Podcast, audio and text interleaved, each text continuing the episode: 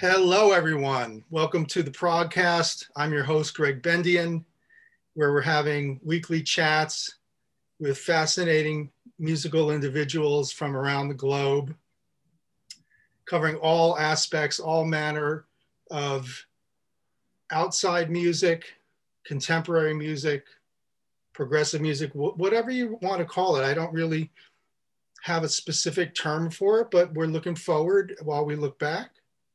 And uh, I'm so pleased this week to have a very special musician.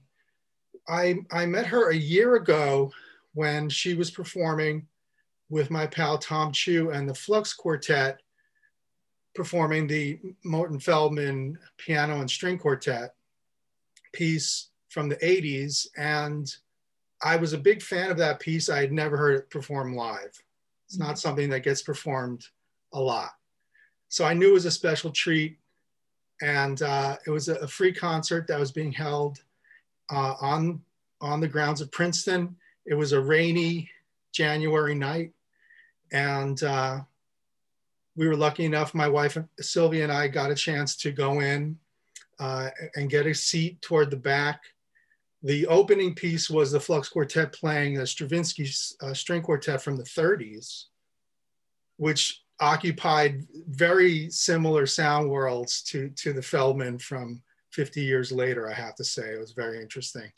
But, uh, but this is a long way to say that I got to see Vicki Ray, pianist, performing with this Flux Quartet, and I got to hear that sound that I've listened to on C Ds, and I knew it was going to be glorious and crystalline and beautiful, and it sure was for upwards of eighty minutes, and uh, a packed house. And uh, it was a, quite an experience, because I was also very curious to see how the audience would hang in on something like that, but we'll talk more about that. Uh, but that is to say, Vicki Ray is here. She's a pianist, she's a composer, she's an educator, she's a champion of contemporary music, and I'm very pleased to have her on the podcast. Hi, Vicki Ray. Hey, Greg, thanks for having me. Oh, it's I, a pleasure. and and uh, that night at Princeton was um, it was a really special night. I'm glad I'm glad you were there. Oh, but yeah. You get to this age and you look back, and you know certain nights really stand out in your memory, and that was one of them. Definitely. It was, you know, not the ideal uh, audience for that piece. Uh, uh, it was. Um,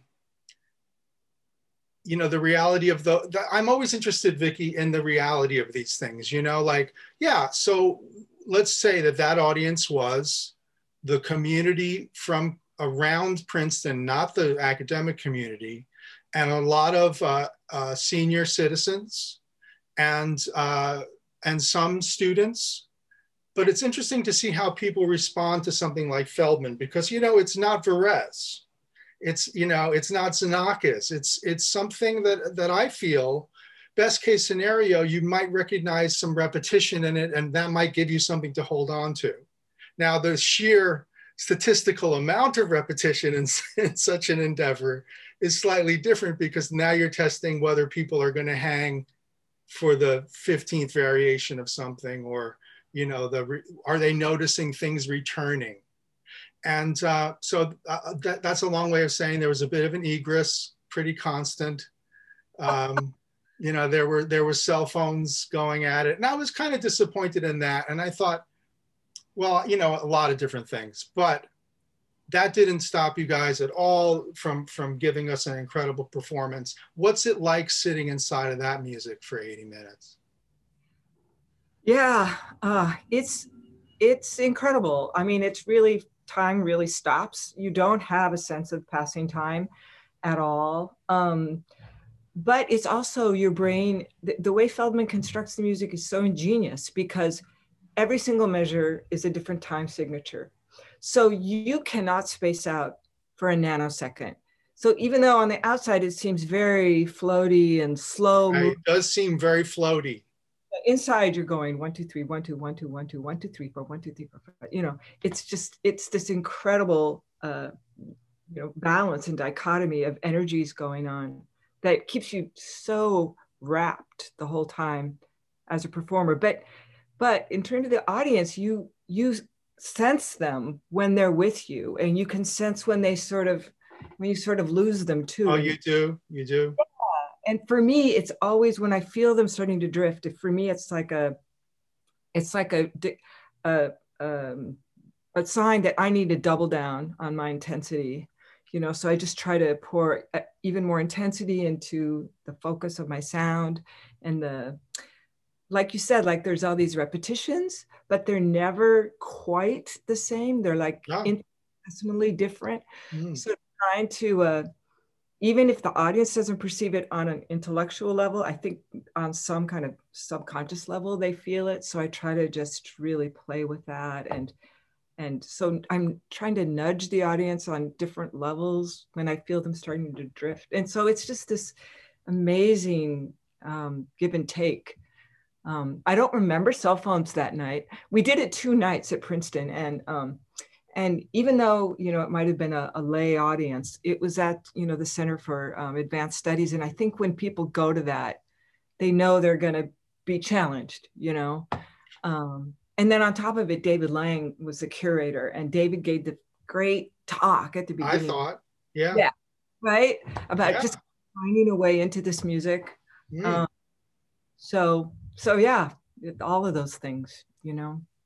You know, but, and it should be said that, that uh, you know, I know David from from Yale, and, and we've been at a number of, of those events together. And then I saw him that night, and we chatted about how the Feldman is really, uh, you know, prefaced in the thirties by Stravinsky, even though it's like a four-minute Stravinsky, right? It's it's a quite a short piece. Yeah, I think David wanted to juxtapose the tiny intensity of the Stravinsky with this with the huge, you know. So I also have heard, um, like Asa Pekka once juxtaposed Webern five pieces for orchestra, which only lasts what four minutes, mm-hmm. with one of the huge Mahlers. I can't remember, Mahler nine, and uh, he said this super cool thing like that with Webern. It's like all of Romanticism is just compressed down, like taking a piece of coal and compressing it into a diamond, so that each note is like hyper expressive. And I sort of felt that with the Stravinsky, like it was this compression of ideas that then you know gets expanded in the in the Feldman. Oh, that's interesting. Yeah. You know, you mentioned Webern though, and uh, as someone that I know has looked at the whole run of progressivism in classical music, right? I mean, you're there, you've played the Debussy stuff, I'm sure, you've played the Webern stuff. Webern's an interesting guy, right? Because what does he do? There, he's in a bombastic musical culture. He's post-Wagner, for fuck's sake, you know what I mean? So it's like, how do you deal with being that? I mean, those guys, so I view him as a much greater iconoclast than maybe even some people do. Because look at what he's doing, you just said it, that note, it's the most important one note in the world. The next note, it's a super important note. But there's yeah. only gonna be so many notes. And, and he was so, the thing I love about Webern is just how lean he is, you know. I love Berg too, but it's gorgeous and voluptuous, where Webern is just so pared down and, and yet, and, and so elegant. And, you know, it's a less is more aesthetic, that's for sure. And for him to do that, you know, just as Romanticism is peaking and spilling over, it's really radical. Um, I love him for that. And I credit uh, very highly Jeffrey Kresge, who was my composition teacher in my senior year, junior year and senior year of high school. And uh, he was a, st a student of Charles Warren. And so I was getting Webern through a guy who was a young guy and was, was saying to me, uh, you know, this is what's going on in this music. And I could, I could get it. And so I think, I don't know if I was into Varèse first, or if I if I knew, you know, what I knew, I knew I knew the Prokofiev chamber stuff, which I think is some of the most out music in in the world, and uh, and I think that when I when I heard the five pieces and when I heard uh, the string trio, Do you know the Webern trio? Yes, incredible. Oh. Yeah. So those pieces, and then I think I, also this is one other thing I wanted to, to mention as a composer who's looking at guys that are writing a shit ton of notes. Webern, where the notes counted and you could actually deal with it, just even in terms of scope, and to, to, to get that kind of value out of one note. Also, I remember Cecil Taylor saying to me that the trick is to make one note sing. Oh, that's wonderful. And I thought that that, you know, my, in my young brain at that time kind of connected those two things. Um, do you ever think of, of Feldman as being a heavily post-Webern guy? Um, I hadn't until you said it, but I can certainly see a connection, especially in later Feldman, you know, when the materials got more- Later more Feldman, yeah. More honed. Like his earlier stuff, like some of his graphic scores and um, the nature pieces and stuff, they're much more busy. Um, but certainly the, the later works for sure. Do you know if, if Feldman was a fan of Webern? I don't, I don't know, actually. I, I'll tell you what, it hasn't come up, and I, I've been a fan and checking out Feldman's, you know, writings, et cetera. I, I could have missed it, but it would seem to me like he was a prolongation of Webern. I like that idea. You know, um, just going back to the David Lang thing with the Feldman, David, David teaches this really, I don't know if he still does, but he teaches this really amazing course at Yale ab- about virtuosity. But he, of course, because he's David, he has this completely revolutionary way of looking at virtuosity. And he really influenced how I think about playing Feldman, because he, he talks about, sure, there's the virtuosity we all know about, technical, you know, fireworks. But he said there's other kinds of virtuosity too. And one of them is the virtuosity of duration. And, and that really opened my mind about playing Feldman. Like, this music takes us really a certain kind of mental virtuosity. Yeah. And as a listener, you know, focused virtuosity. But he, so that's why I asked him to um, write the program notes for my C D for the piano and um, string quartet, piano and string quintet, string quartet, sorry. Yeah. Yeah. Yeah, it's, it's a really interesting thing that I have to say for me is funny, because I think we're around the same age, but I came up with progressive rock concept albums. And so those were all headphones in the dark with your black light posters, listening uh-huh. to, you know, all four sides of The Lamb Lies Down on Broadway by Genesis. So I'm up for an eighty minute hang in music, you know, I was sort of predisposed to that. And so we always also did long listening sessions with my son when he was quite young. And he went with me knowing already in advance the Music for eighteen Musicians by Steve Reich. And we went to Juilliard where they were playing it. He was about six.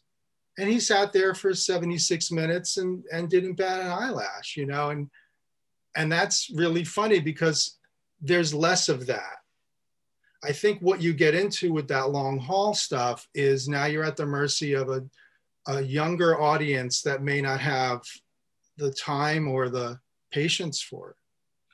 Yeah, it depends. I mean, um, there's this young, really interesting composer in New York right now named Dylan Mattingly. Actually, he's from California, but he writes these, he's writing like a six hour long, very interesting, uh, minimalist uh, microtonal opera.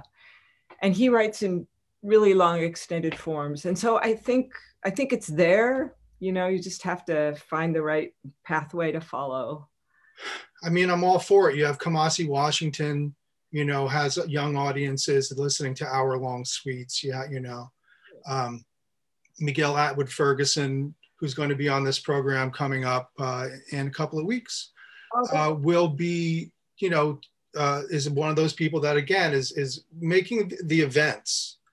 And I think that the event of Feldman is also tied in with what David's talking about, because it's not that I'm looking to see how you guys, because I know that you're going to be, you you wouldn't get into Feldman for eighty plus minutes unless you're in there for the long haul. And obviously, like I'm curious about some something like this. how many times did you guys run it? Um, I think we ran it once or twice. We mostly worked in sections, but also I had played the piece previously with another group and they had played the piece previously. So we all kind of knew uh, how it fitted together. Um, that, that helped a lot because we had very short amount of time to put it together. But those I figure. They're such amazing musicians, you know, and for a lot of the piece, the quartet works as a unit and the piano works, it's, it's almost call and response. So in that, in that sense, it's not difficult to put together, but the thing that's tricky, of course, is unifying all the sounds and the phrases and everything. But, um, you know, in terms of Feldman, that piece is not that long. As we know. Yeah. So um, I, I, you know, if you've played a three and a half hour Feldman or a you know, four-hour Feldman, that that piece seems kind of kind of like a little blip. It's the single. Yeah, but I think that for an audience member, even for, I mean, I love Feldman, but even for me, there's always this process I go through when I'm listening to his music, where I sit down at first and I'm really engaged and I'm really in it, and then my and then I start to like think, oh man, oh yeah, and I kind of get antsy. And then you kind of sur surrender. And when I finally get to the point of surrendering, like I'm going to be sitting here for a long time, then I really start to go inside the music because you, I don't know, it, I think it takes a kind of surrender to, to really listen to it, you know, for me anyway. I like that. I think it does. Surrender to Feldman. You know, also, uh, It's a, it's a meditative space for me with Feldman. I like that space very much as an alternative to minimalism because it's not, you know, what's funny about that is like, would some people throw him in with minimalism? I mean, I never would, but I don't throw John Adams in with minimalism. So, so it's kind of like Feldman was limiting materials. And I ask you this, Vicki Ray, what do you think his his inspiration was, knowing what we know about his, his life? Is he trying to represent an analog to tapestries? Um, I definitely think that's part of it. I, I also think, you know, he was so involved in the visual art movement that was happening at his time. So um, Rauschenberg, Rothko, certainly, um, and his his buddies that he hung out with big time, like Cage, Earl Brown, uh, Christian Wolff. I think, I, so I think it was a part of an aesthetic response to the visual world, certainly his involvement with rugs and tapestries, um, but also um, the influence of those other guys, you know, and their whole aesthetic. And, um, but he definitely took it in his own way, his own direction, that's for sure. I, I think in a way, it's minimalist, but you know, these terms are so silly in a way, you know, they're always. Do you think that you get, if you're having repetitions of five and more, that you're, you're doing minimalism? I mean, what's the rule there?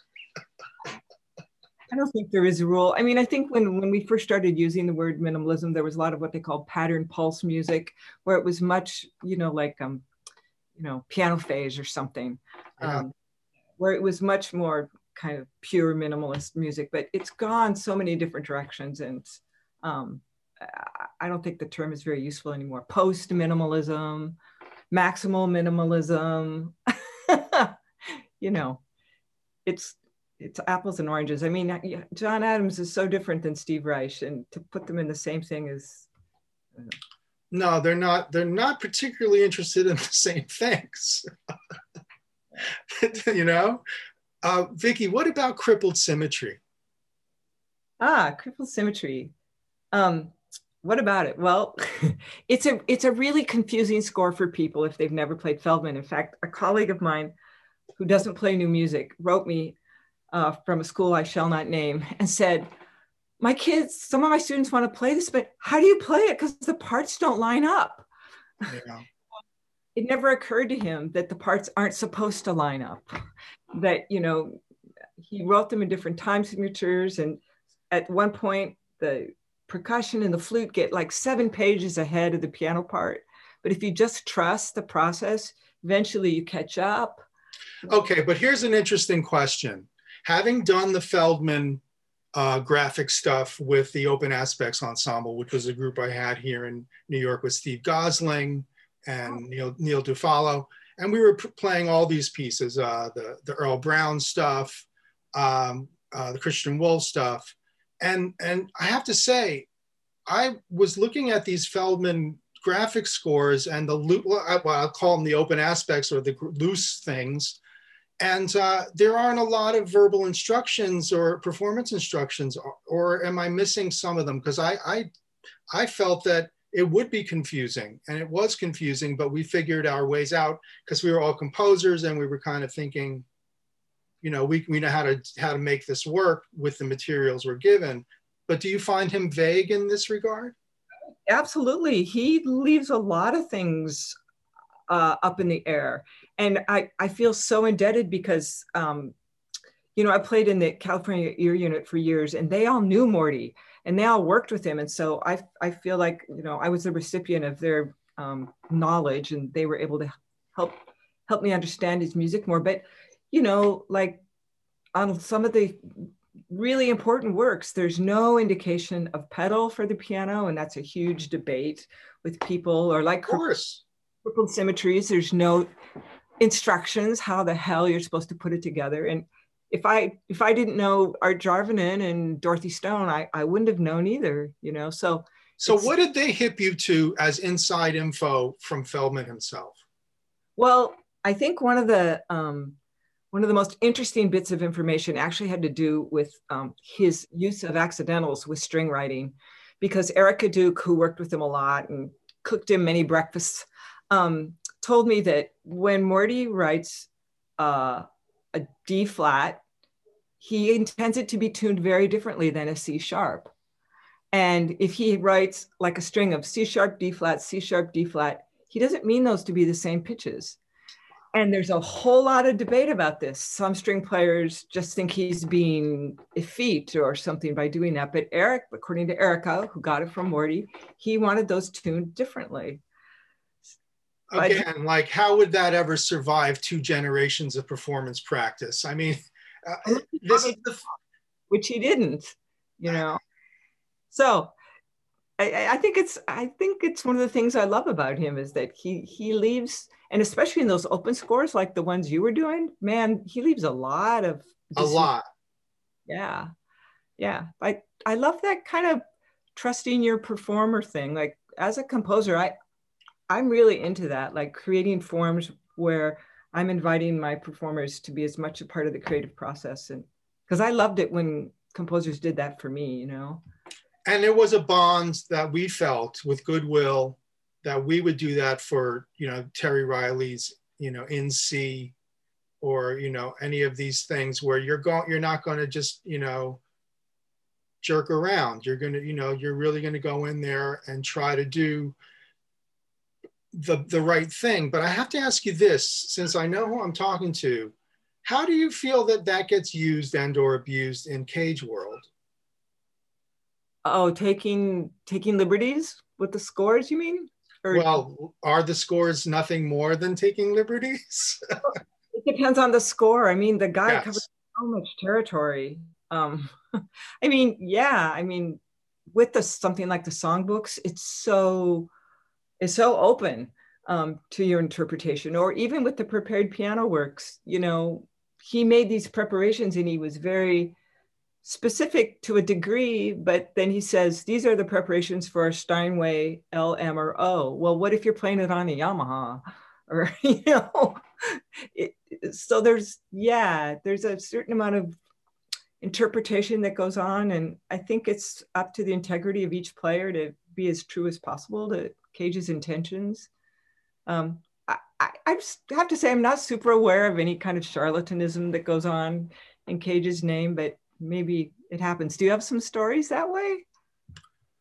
Well, I can tell you something interesting, uh, which I'm sorry if I've said this before on the podcast, but when I was an undergraduate at Rutgers in the early eighties, we did a John Cage festival where Mister Cage attended. Ah. And, and also that he was around So I would go to gigs at Roulette. I would go to gigs at Experimental Intermedia.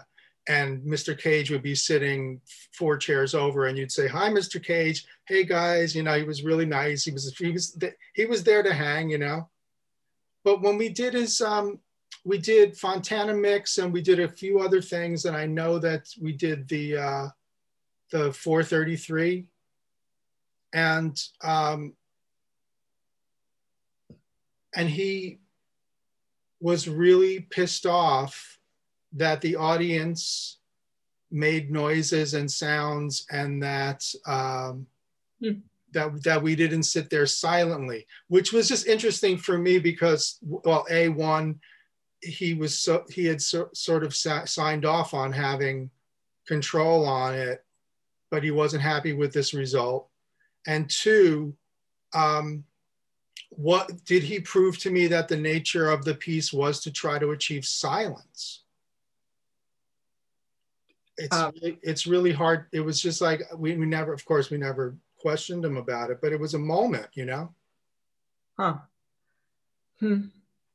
Yeah, I mean, because uh, philosophically, he purported to, that all sounds are, are equally part of the music, right, of course. Um, but then sounds like he was being selective about which noises he was happy about and at that particular performance anyway. And I would just say that this, you know, that he he's a human being.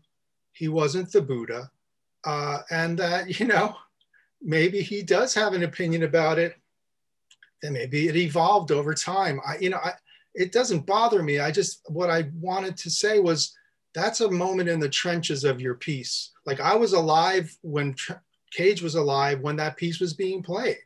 Wow, that's amazing, Greg. You know, I would love. I would have given anything to meet him. I wish I could. Oh, have. It was weird. I would see him at Elliott Carter premieres. He just went to shows, you know, like he was out and about. So it cool. was a quite remarkable thing because, because uh, like I say, you could talk to him. Yeah. And he would say, uh, well, I think Herb Deutsch told me that, that he said it, so I'm not going to take credit for it. But, but uh, when composers badmouth each other at concerts, apparently there was one case where Herb badmouth a piece to Mister Cage on the same program. And Mister Cage said, we don't say a piece is good or bad. We say it's interesting or not interesting. Yeah. Right?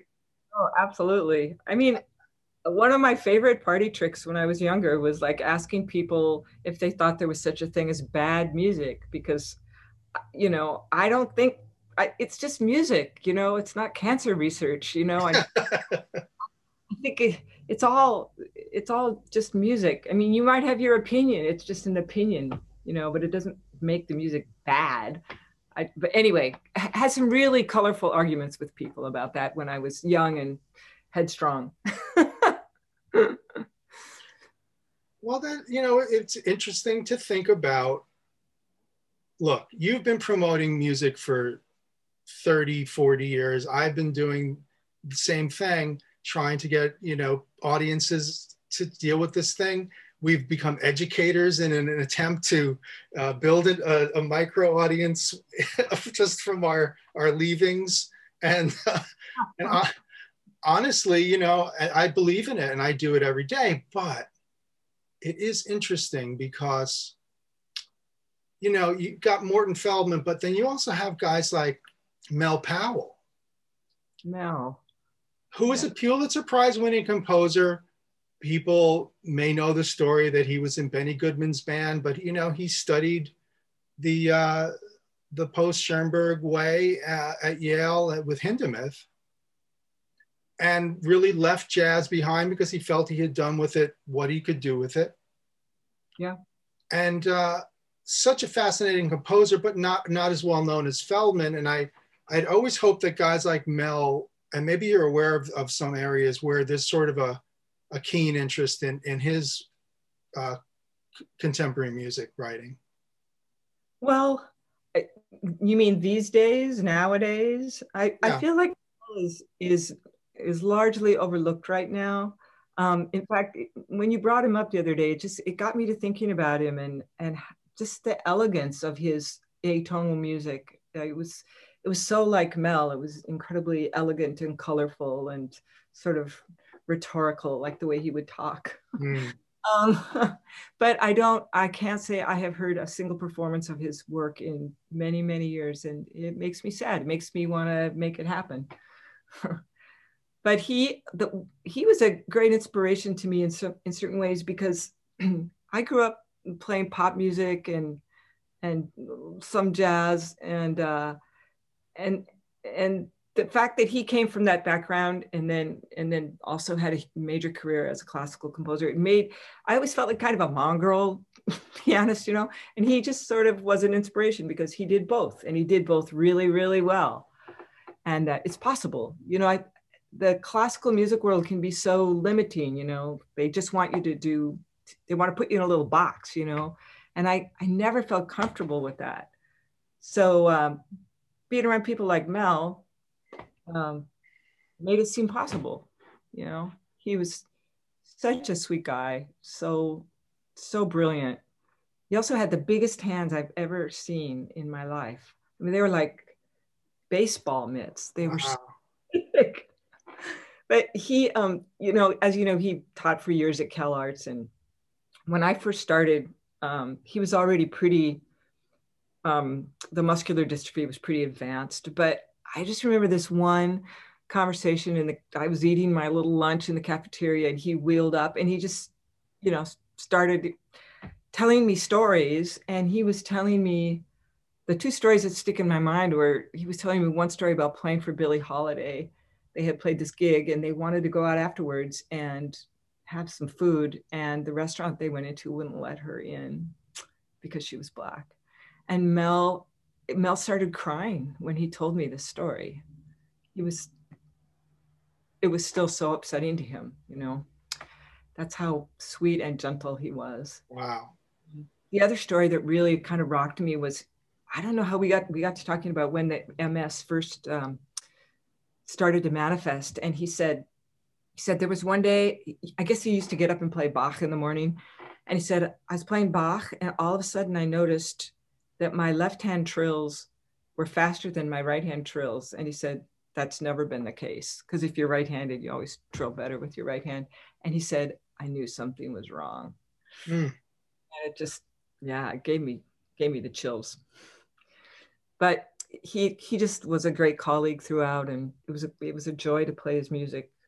You know, he was one of the spiritual godfathers of the ear unit, so we did a C D of his work and and uh, had one of his paintings on the cover, which was great.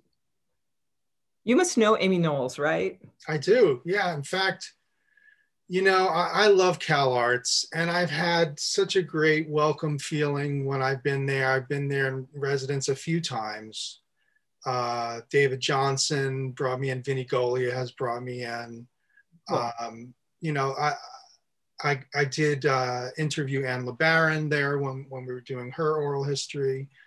And, um, you know, uh, David Johnson, I, I miss him so bad, and, and I feel so terrible that, you know, he got to retirement and, and passed so quickly, and he was such a force. And he, he brought me in to premiere my marimba quartet, Sequoia. Oh, wow. And, and they worked their asses off on it and did it. And Dave, when I came in, Dave had them, you know, playing it. That's awesome. You know, and I tweaked a few things, but I mean, of course, working with him, we played duo improvisations, which I have recordings of from that evening. Oh. And Amy, Amy Knowles was there. G E Stinson was there. Doug Lunn was there. It was a beautiful, beautiful night. Oh, that's lovely. When would that have been, Greg? It was like oh eight, something oh. like that. Okay. And, um, And no, that was one of several times. I was, Wadada had me there for, for one of his uh, masterclass things. And, uh, you know, I'm interested in, you know, you're someone that reaches so many different areas of this. So you're, you're really a practitioner of what I call the completely open musician. But really, how do we do that? We don't apply the same rules and situations to everything. Each thing is its own universe with its own set of principles and its own set of, of uh, sonic material, however you want to think of it. So what do you feel is connective or, or divisive between approaching a piece by Wadada Leo Smith and approaching a piece by John Cage?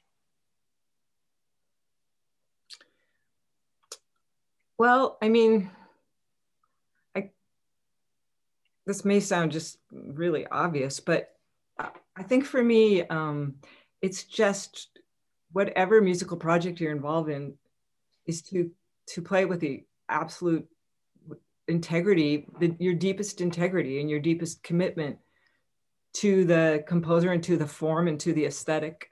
Um, and if you can't do that, then maybe you shouldn't be playing it. But um, they, at the core of each one of those composers, or Boulez, or um, John Adams, or like you say, Wadada, who was a huge influence on me, um, I think what they're asking you to do is, is find that point in your creative imagination and soul that responds clearly and directly to the music, and then channel that so that so that the, the spirit of the piece comes out and and, and grabs the audience, you know. Um, so I, I don't feel like I switch gears necessarily.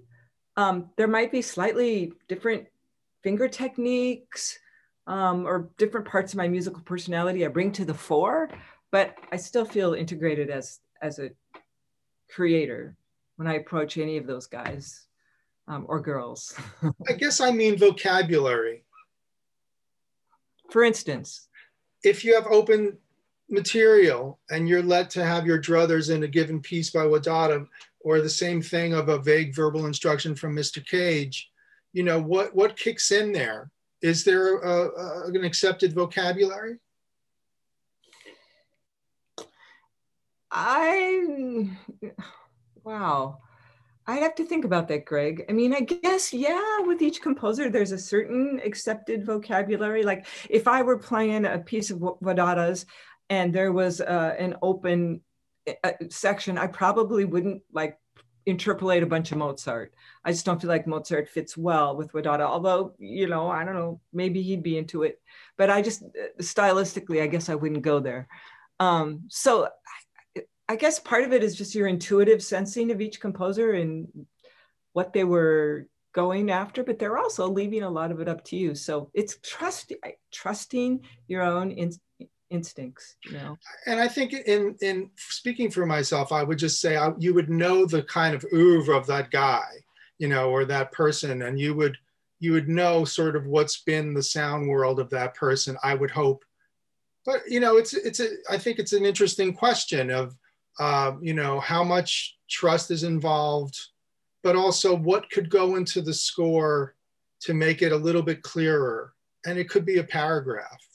And I've attempted this in a number of situations, you know, because you kind of, what are we doing with this as composers? We're manipulating levels of control and, and levels of maybe randomness or levels of, um, Uh, generalized activity, so some control, so different levels of control. And I, I always say, like, so what's the core message there? As a composer, what would that be for you? Right. I, yeah, I think your your point is right on about like immersing yourself in in the in the works of that composer. I mean, with anybody, with any composer. Like I didn't for years, I just didn't get Schubert. Like I just didn't get it. But I hadn't listened to that much. So it wasn't until my thirties when I had the little aha moment, you know. And there's some composers I still don't get. but um, but even so, you immerse yourself and that sort of goes into your intuitive understanding of the composer, even if you can't verbalize it. But I think it's sort of like, you know, being multilingual. You know, you can speak all these languages. You might be saying the same thing, but you're able to say it in a lot of different languages. So it's just getting deeper with each language, so that you can express things more subtly. That makes sense? I mean, that's fair, yeah, absolutely.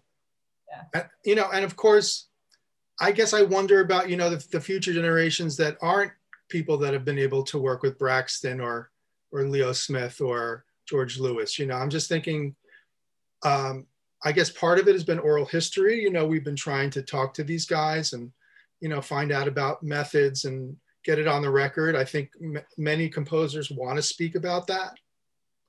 You but, know, well, sorry. Well, like Mister Threadgill, you know, for instance, and those guys are, uh, are around, and and they should be they should be heard, and and they should be queried, uh, so that a much larger picture can be formed about the approach to their music, because other, other people are going to be playing it a, a ways from now. So, you know, that's a concern. And I look at my own scores and I look at people's scores, and I'm always kind of looking, you know, just even since the Norton anthology of scores, you know, how do you communicate what you are trying to get happen here and not have a disaster? Yeah, no kidding.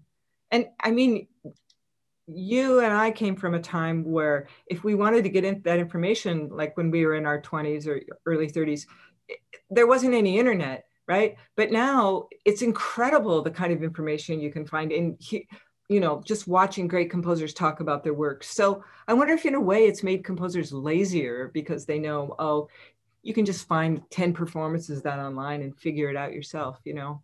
Although you know what makes me nuts, though, this is this is a very strange analogy, but I teach an arranging course for songwriters, and none of them have ever thought about creating a bass part. you really? know, yeah, like they never thought about, oh, I'll just let the bass player. They, they've only thought I'll, I'll let the bass player do the bass player thing. They'll give them a lead sheet or whatever. Huh. And it's, I, I can't help thinking that's a, that's a, just a funny little bridge there. Yeah, with like, you know, you're not, you're not dealing with what you're not dealing with. Yeah, yeah. I, you know, I'm still a very fledgling composer. And one of the mistakes I tend to make is just assuming that people know what, how I want it to sound. You know, I'm finding more and more, you really, really have to put down every damn diacritical mark you can think of if you really, you know, you can't assume anything. Just because the vision is so clear in your own head doesn't mean it comes off the paper that way. So I've learned my lesson the hard way a few times, that. And that's the best way to learn it. Um, and I certainly had that as well. Uh, you know, these things are sort of tested on the, on the playing field. So I think that's my, I'm sort of getting at it like this. You play a wide variety of things, and I'm involved with a wide variety of things, and you sort of look at different performance practices, and you kind of, you know, it's like, I'm not going to play the same way with Jan Hammer that I would play with Todd Rundgren or, or, you know, or with Cecil Taylor. Yeah. And so that's why I say vocabulary is so interesting. And in the case of Cecil's music, I made a point of studying with two of his drummers, Andrew Cyril and Steve McCall, in high school, so that I, you know, could sort of work towards that gig. So it was very much about, what are you guys doing? Like, what is this thing that you guys are doing? And please tell me, you know, master of the universe, you know, it's like, that, that's an unbelievable experience. Hey. So that when you get to play with someone like Cecil, and it's completely open, but it's not completely open. Right. Because you're listening to him, and he's feeding the material in real time. And that was an interesting in rehearsal thing, where it was, I, I'd listened to his music for ten years, maybe less, eight, and then was on the gig. And it only dawned on me at that time that he's just defining sections. And huh. if you follow his defining of the material in sections, you'll hear the sections. And yeah. then that, and, and like, so, you know, were guys playing through them before? I would, my thing was, I want to demarcate his sections. Oh, yeah. I want to really, really, really respond to him you on can hear, sections. You can hear the structure in what he does, right? Well, that's the thing. And so my whole point was, you know, there's a structure to what he's doing, folks. If I can help support that to give clarity to his music, then it's a win for everybody. Well, it's interesting you bring up Cecil Taylor, because um, I actually had a question for you about Cecil Taylor. And sure. I wrote your buddy, uh, Alex Klein, a few months ago, because um, because I, I have a transcription of a Cecil Taylor solo and I've been learning it. Um, and I, I've been, I've been working on a project about, um, in, called Frozen Improvisations. Um, it's based on this thing Stravinsky said that composition is frozen improvisation. Mm-hmm. So I'm looking at different ways improvisations can be frozen. And, um, and I happen to have this transcription of Life As, the Cecil Taylor piano solo. And so I've been, I've been learning it, which is amazing to see his structure, first of all, and to see like how many um, pitch sets he repeats. You know, I didn't expect to see that much repetition and that much structure at all. So it's been super cool to get inside his, his brain that way.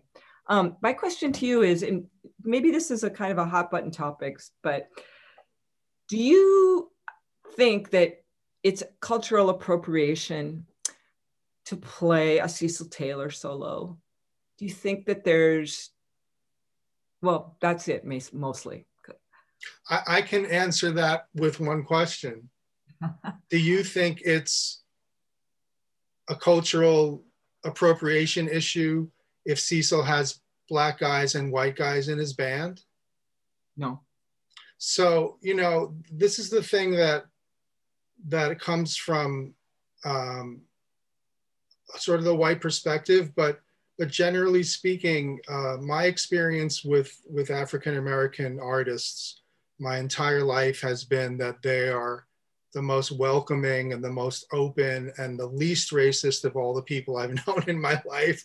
So, I, you know, Miles in his autobiography said the best bands are mixed bands.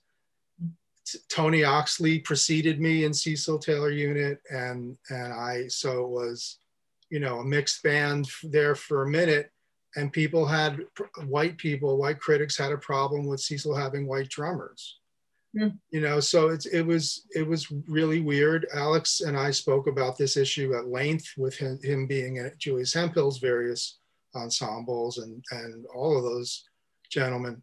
So you know. Um, Vicki, you know, that's, that's any way you're supporting the music, any way that you are pointing out something interesting about the music, it's, think of it as an arrangement if it's, if it's not, if it's, if you think it's a direct, you know, that you're directly channeling Cecil through it. I mean, I would think, I can tell you a number of things. Uh, have you ever seen his handwritten scores?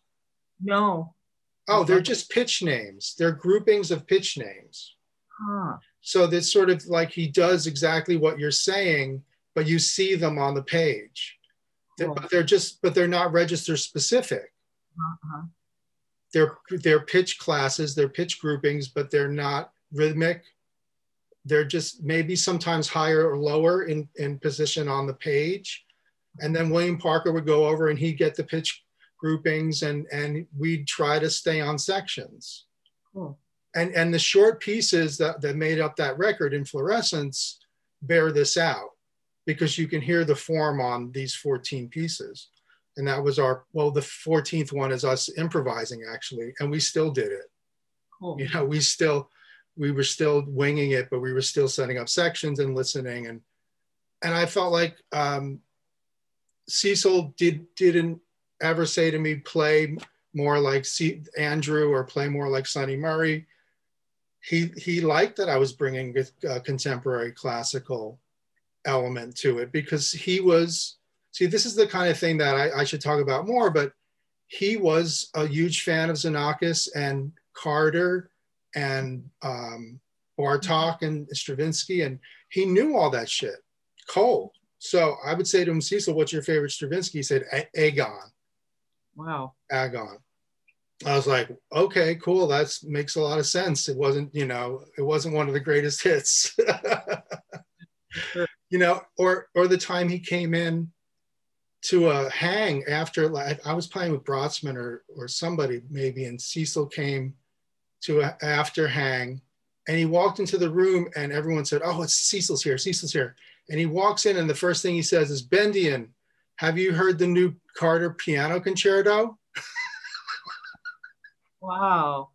You know, and everybody just kind of was, didn't know, you know, what he was talking about, and they went back to talking, and then he came over and we talked about Carter. So I know like that Cecil was into Xenakis because he did concerts with Roger Woodward. Oh, he did? Oh yeah, so so there was, there was a thing where they'd alternate, but it was a tour or several tours, first half Cecil, second half Xenakis with Roger, or, you know, flip it. Wow. And they did that, and they they admired each other, and, and Xenakis uh, and Cecil, can you imagine an, an evening of that? No, but it makes me want to go up and play this transcription for Roger, because he's up in San Francisco. Is he now? Oh, that's great. Yeah. Yeah, wow, that's amazing to hear that. And I would I would love to look at one of his handwritten scores. Can you find some online? Do you know? I have some. I mean, I I, I have to dig stuff out. I also have his handwritten poetry. We would, we would recite poetry. Wow. And it was all, uh, you know, Aztec and Mayan mythology, right. You know, Egyptian mythology that he had deep dived on. Yeah. Um, yeah, it was, it was a universe. Well, the, The reason I asked Alex, and Alex said, you got to talk to Gregg Bendian about this, was just that, you know, I'm approaching it from a place of deep reverence, and I'm I'm doing it as a study, as a way to deepen my understanding of, of his playing. And so the notes are cool, right? They're amazing. Yeah. That's the music, though. That's because he put those notes together like that. That's going to come through. Yeah. So I just, I just want to make sure I'm being as woke and sensitive about this as possible. So it's it's really helpful to hear your your thoughts on it. He wouldn't be opposed to it. He'd be fascinated by it. He might have a thing or two to say about it, but you know, he would he would appreciate that. Oh, I want to tell you one other thing. So, so such did his appreciation exist that when the the Kronos were were uh, begging him for a piece and giving him money for a piece, he sent them one of those note name scores. So, so um, uh, John, I, I'm trying to, who's the, the main guy in Kronos? He would have the score. Um, and then- David Harrington. David, uh, I'm saying John Harrington, the guitarist in Steely Dan. No, so I know that I went to the, pre the premiere of it, and it sounded like his piano solo music. Oh, wow. So that's heavy too. Like, did they ever really record it? Did they have a, a, a tape of them doing it? Uh, because they, they were, those triadic things were in it. That mm-hmm. sort of the contrary motion triadic things were in it. But right? What's incredible to me is like looking at it on the page, all transcribed, and then listening to him play it is just how fucking clean his technique is.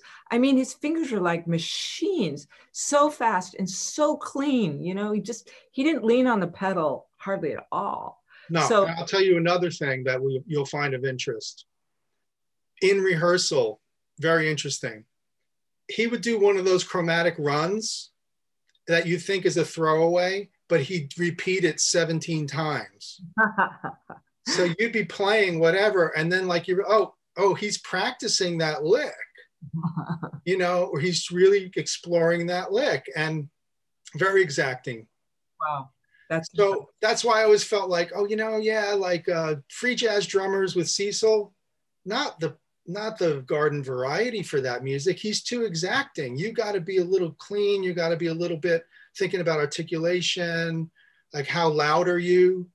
Mm-hmm. Uh, you know, what, where can you go in that music that hasn't gone before? And he never said anything to me like, don't do that. Oh, really? Ever. He cool. one time said to me in, in Victoriaville, he said, maybe on this stage, don't play so loud. It's, it's really live. At mm-hmm. one time, every, the only other time was compliments. He would say things like, you took care of everything tonight, Bendian. Oh, wow. You know, because he could hear that I was trying to, to do something, and he was cool with it. Wow. So Gregg Bendian, I have a question, another question for you, which is, when is someone going to do your oral history? That needs to happen. Yeah, well, I'm still doing the history of it. I'm, still, I'm still doing history. I, you know, I, I talk about some stuff, but I do it to, with my students. I tell them stories. I think you have to, you know, um, because you're passing down information. You know how it is. Yeah, but it would be a shame if that were lost. No, no, it won't be lost. It'll be done. I mean, obviously, um, my different hybrid thing and all my choices are, are really weird. And, I, and I've been told that not, not a lot of people may, would have made those same choices. Hmm. Like Gary Husband said to me, Cecil Taylor and Todd Rundgren? Yeah, I'm I'm right there with you. Like we're we're mongrels, you know. But and, and that's the, see, but isn't that the fun of it, Vicki Ray? Absolutely, absolutely. But also, it took me a while to get comfortable being a mongrel. Like when I was younger, I did, I I wasn't comfortable with it, but now I appreciate it because I've gotten to do all these different things instead of just playing Bach and Beethoven. You know, I couldn't I couldn't be that person. You know, but I tried for a little while. And you know what's interesting is is I can I I was I wanted to verbalize this to you today. I was thinking about it. The point of departure came for me when we're doing like Bach transcriptions for marimba, and I'm like, this isn't the music of my time. Ah. Uh.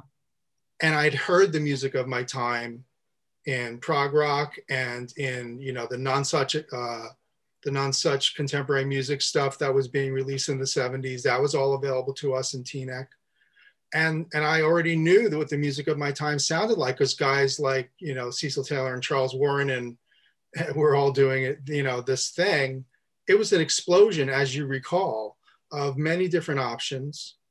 I thought I'll try, I want, I'm sincerely interested in all these different approaches. Like I love my pop guys. I, I you know, wish I could go out on the road and, and you know, do a, a, a pop gig for six months and not have to think that much and just enjoy playing. But it's always been, it's like, you know, I'd rather try to get a number of weird things going that will really challenge me and excite me because I've been reading so much about this stuff and I'm immersed in it. And now I want to try to put it into practice and, you know, all the different the genre stuff for me is vocabulary, but it's also like a culture of that music, right? So you're like, what were those guys like? What were they talking about? You know, if you're working with them, try to ask them questions. But it's so funny because my oral history thing kicks in with guys like Todd, and he's like, you're not, don't do it. Don't do it again. Cause I just keep, I'll, I'll pepper him with questions. And I had to make the transition to just being, you know, his drummer. But it's funny because uh, I have so many questions for a guy like that because he made so many key decisions in early electronica. You know, he doesn't re really remember what keyboards they were, even though you're dying to know, like, what were those keyboards? Yeah, man. So. Well, it, it's interesting, the thing about the music of your time, because I, I wish more people thought about that. Like, I, I remember being really blown away. Um, for like ten years, I did uh, I did the Bang on a Can Summer Festival at Mass Mocha. And um, like the music that we played there for three weeks every summer, it was really pretty aggressive music, and it's music that was being created right in the moment by young composers from all over the world. It was very driving, rock-based music, um, pretty, pretty challenging, pretty in-your-face music. And there was this one uh, couple, they're in their eighties, they came to every concert and I got to know them. They're brilliant people. Um, and I just, one day, you know, over martinis or something, I said, so what is it about this music that, that you guys are so attracted to? And they said, it's the music of our time. It's the music that reflects the world we're living in. We need music that's going to help us understand this world. And they said, Mozart is beautiful and we love Mozart, but he doesn't help us understand this, this time. And I just thought, I just thought that was so fantastic, you know, and so realized. Um, not and we were lucky too, because if you're exposed to any of the guys who were making the music of our time, then it, you're imbued with this spirit. And I always feel like I'm continuing the spirit in my own weird way of the artists that I was attracted to in the seventies.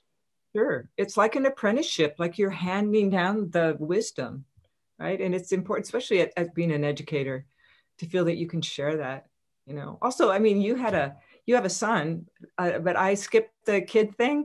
And so like when I get to share things like this with my students, I feel like I'm sharing the very best part of myself and that it's continuing my life's work through them. And that's that's really meaningful. I, I never thought I would be a teacher, to be honest.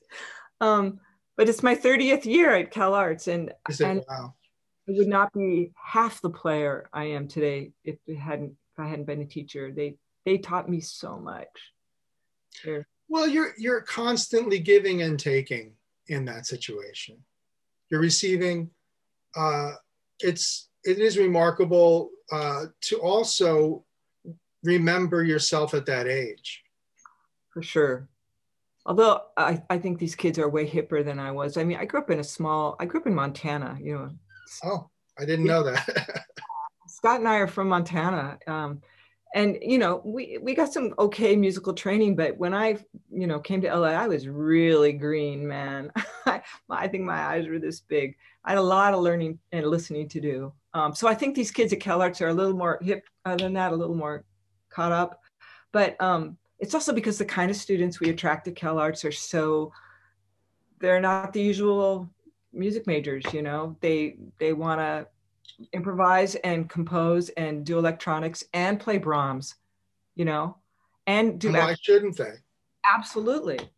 And, you know, the more well-rounded you are as a musician these days, the more chances are that you're going to be able to pay the rent too. I've been preaching that for more than twenty years because uh, we started to realize, I'm sure it was more than twenty years. I'm, I'm probably screwing up the date. More than twenty years ago, I think we started having conversations about, are we training them for disappointment? Mm. Or can we make uh, options available and enjoy the joy of making music and the, the excellence of it and taking it seriously and, and being able to fit into a number of situations? Yeah, it's so important. And, and, and the thing that I, one of the things I didn't anticipate is by addressing those issues, how much it made me grow, you know, constantly challenging me. Like a couple hours from now, after we sign off, I'm teaching a winter session class on protest music, um, which feels incredibly important right now, but It, it, it forced me to learn a lot more about protest music. And it's really great for me to go outside of, you know, one of my comfort zones. So, and I get paid to do that. I feel so lucky, you know. So. No, it's incredibly lucky. It's incredibly, but you know, the, the thing for me is never check out, you know, always, always give it, you know, the respect and, and the, you know, the excitement that it, it requires to, to, but it's, it's easy. It's, I don't think of it as work, but you know, I wanted to tell you, you mentioned protest music. I did Carla Bley's oral history as my very first interview um, ten years ago. And uh, uh, we talked about the Liberation uh, Music Orchestra that she had. Yeah. She's gonna um, give a talk at Cal Arts next week for our, yeah, a live stream for us. So I can't wait. So ask her about that, because that that's an important project. I will for sure. But you know, this this all sort of goes back to something that um, you and I were talking about before we started taping, which was um, which is the amazing force in this world named Peter Sellers. And Peter Peter is the person who really um, you know turned my blew my mind open about music being a force for change. Like, I guess I knew it on some level, but it wasn't until I worked with Peter that I understood how powerful it can be. And he's, to this day, he's like one of the most important figures um, in my life um, because of the way he, the way he thinks, you know, he's a revolutionary. He's, he's a, such a beautiful revolutionary. For years, I, I, I first met him doing an, a Ligeti opera in Salzburg, and um, for years afterwards, he would show up in my dreams as this sort of litmus test. He was like a touchstone. Like if I were in a situation that needed some kind of resolution or artistic decision, Peter would show up as like this t litmus test. It was incredible. So that's kind of where he stands in my life. So doing a class in protest music probably wouldn't have happened if I'd never met Peter Sellers. Right, because he's teaching at U C L A uh, ethics and morals in art. Better. Yeah. Oh boy. Well, I mean, it's a, it's just a dream. Also watching him work.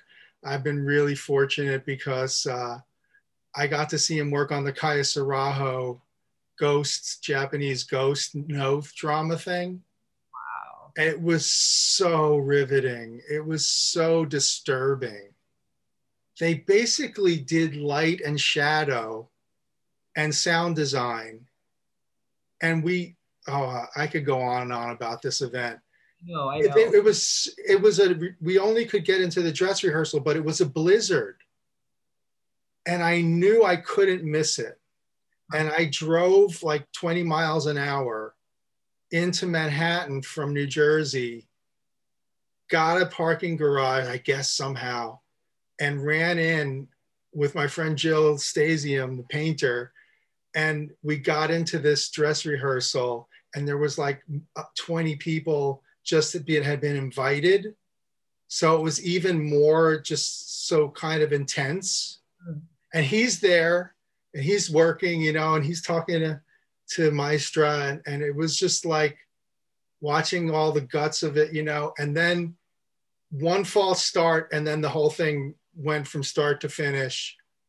And it was unbelievable what he had come up with. And when I talked to him, he said, shadows are their most primal thing, aren't they? Mm-hmm. Yeah, that's very Ian. But the thing also about the way he directs is there, there's no razzle dazzle.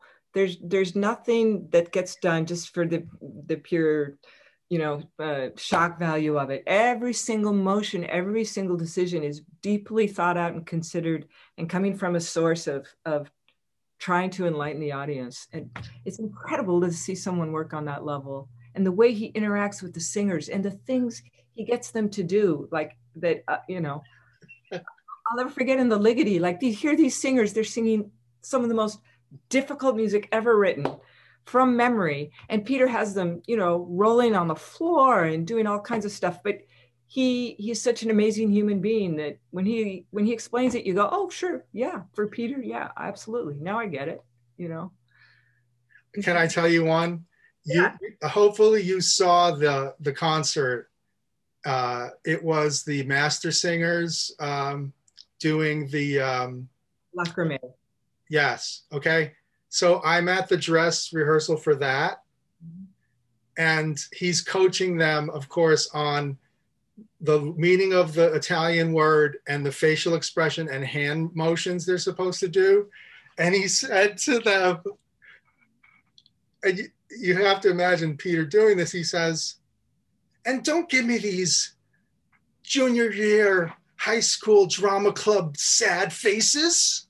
Because if you do that one more time, I'll take a fistful of ham and a fistful of Percocet and I'll end it all.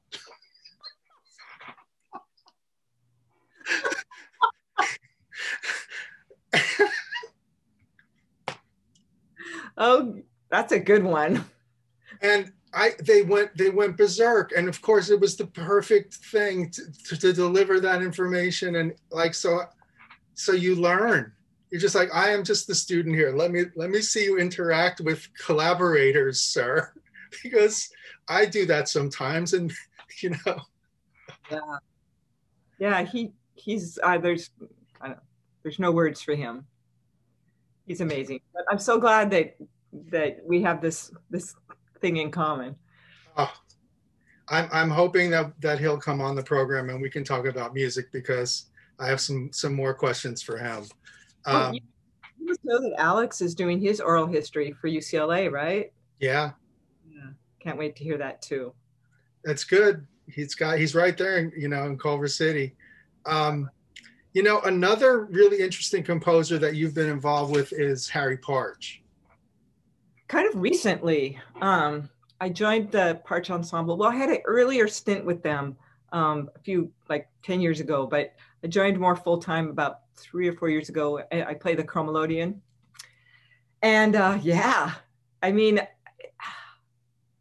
Now you've I, been involved in, in microtonal music in other settings. Yeah, I have this duo, um, Ray Calais duo with Aaron Calais, who does all kinds of amazing commissioning and performing of microtonal music for keyboards. But we have a duo that also does it. uh, where we mostly use keyboards where we can change the tunings really easily because pianos aren't very useful that way.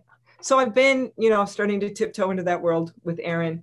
Um, and then um, John Schneider and the Parch folks asked me to join the Chromelodeon uh, as the Chromelodeonist when D J, when David Johnson died, because that was his position for years. And so that, those were big shoes to fill. Um, but it's been great for my ears. Yeah. Um, you know, you don't think you can necessarily hear the difference in a forty-three tone scale, but after you do it for a while, you it's amazing how much your ears can stretch. So I'm having a blast with that. I mean, the instrument itself is so quirky and funky and weird, but I love it. It's it's actually right here in my house right now because I'm learning some new stuff on it. But oh, you have it in your house. That's great. Yeah. In fact, while we're talking right now, there's a composer out there working on it because he got commissioned to write a piece for us. Oh, good. So, so music is being uh, com commissioned for the Parch instruments. Yeah. Um, one of our, our real great directives and new goals is to commission new works for the band. So um, this June, we'll be doing a concert at Red Cat, maybe live, but at least streamed. And it'll have six new pieces that have been written. Also, your friend Anne LeBaron that you um, interviewed, she's been writing a, a opera on L S D, you know, on the history of L S D. And part of the band is the, the Parch ensemble. So pretty fun. Yeah, that, that, that music sounds a little bit like it was written on L S D, even if it wasn't. Yeah, the first time I went to a Parch concert, I thought, this is chamber music on Mars. Well, you know? You know, the tyranny of the tempered scale has has screwed up a lot of us, but the idea of, well, who decided? Who decides? And, you know, why is there a gold standard? I mean, it's interesting. It's, I know Stravinsky bragged about being able to hear microtonally. Well, and it's such a Western cultural problem. Like all these other cultures have incredible microtonal music that people just hear because they grew up hearing it, you know? So we need to, we need to catch up. But I, I guess the thing that I was surprised about with Harry's music was just how really elegant it is. You know, it's it's takes great um, precision to really pull that music off, especially for the singers that have to, you know, match pitches with us when we're playing microtonally. Really, it's hard, really hard. Well, the Lee Poe songs, you know, those are hard. Yeah, and the Wayward and, you know, a lot of it. But the thing, you know, and I want to say this to your listeners, but the thing about the Parch ensemble is um, we, we're still trying to accumulate all the instruments. There's so, more? Well, we, we've been building replicas. The, the actual instruments live up in Seattle. And so- uh, we, Now, were they at one point in New Jersey with Dean? Yeah, yeah. And then when Dean died, they went to University of Washington um, with, uh, oh, I can't remember his name, Charles, Charles something. Who's been the caretaker of them, but I've heard they might be leaving Washington, so I'm not sure where they're gonna go. But we're trying to raise money to build the last few that we don't have so we can do things like some of his later works. So if anyone, you know, has a cool ten grand that they'd like to drop, you know, please get in touch with the Parch Ensemble in L A. It's a worthy cause. I will say I, I've been fascinated by his music since high school, also fascinated by the character. Yeah.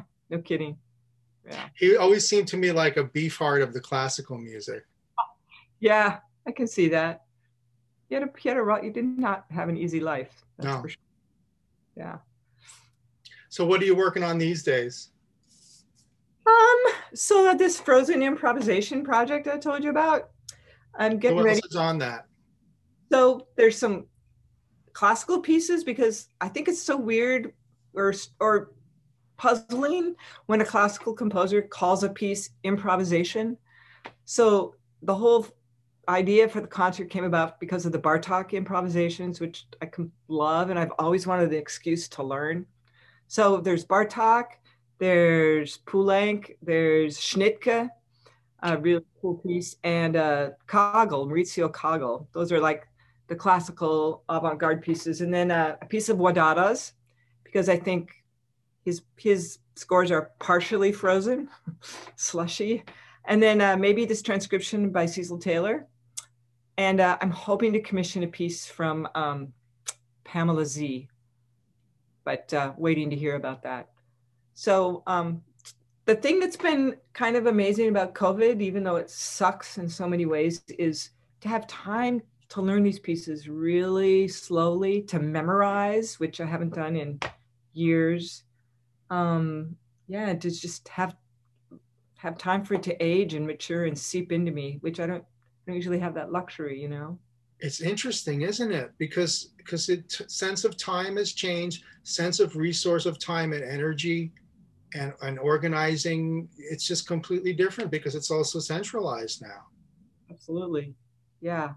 It's gonna be weird to go back when we do. I think it'll be very interesting to, to watch all of our stress levels. But uh, I've also been working, I got a commission to write a piece for the L A Percussion Quartet for, for them and me together. So I've been working on a, a piece um, based on the Zen um, saying about first there's a mountain, then there is no mountain, then there is a mountain. So I've been writing a three, three part piece based on that. Um, and again, nice to have time, you know, kind of sucks not to be able to workshop it with the guys, but it's incredible to think, you know. Will you try to workshop uh, by Zoom? No, because part of it, they have to play inside the piano and I need to try things out with them. But um, it'll happen eventually, you know. So that and um, yeah, I really miss doing improv projects with my brother. He usually comes to L A a couple times a year and um, he's my, my favorite improv buddy. It'd be super cool to play with you sometime. The three of us. I'd be into that. That'd be great. Let us know when you're going to be in L A and maybe, you know, things could work out. That would be really awesome. I think we should figure that out because I, I am looking toward trying to get back as soon as possible, as soon as it looks, you know, smart and feasible well, uh, to, to get a few things done. Yeah. So obviously okay. That'd be great to play with Scott. He's awesome. He usually, I mean, in normal years, he would usually be down here like fall, like, you know, mid-October, and then usually get in the spring sometime. So, but yeah, let's just stay in touch about that. Um, yeah. It'd be a blast. Um, but yeah, I think I have to go prep for my class now. I think you should. I think your, your students are lucky to have you, Vicki Ray. Well, likewise, likewise. It's so cool to get to hang out for a bit and, and not just say hi, bye after a concert. Yeah, this is so cool. I, we share so many of the same interests and and sort of ethos is. um, so listen, everybody, thank you for, for checking us out. Uh, this has been the ProgCast. My guest has been the wonderful Vicki Ray. And uh, look at vicki ray dot net. That's V I C K I R A Y dot net. And we will have lots more of this coming uh, your way on the pod podcast. And uh, please like and subscribe. And we'll see you next time. Bye-bye. Bye-bye. Thanks, Greg.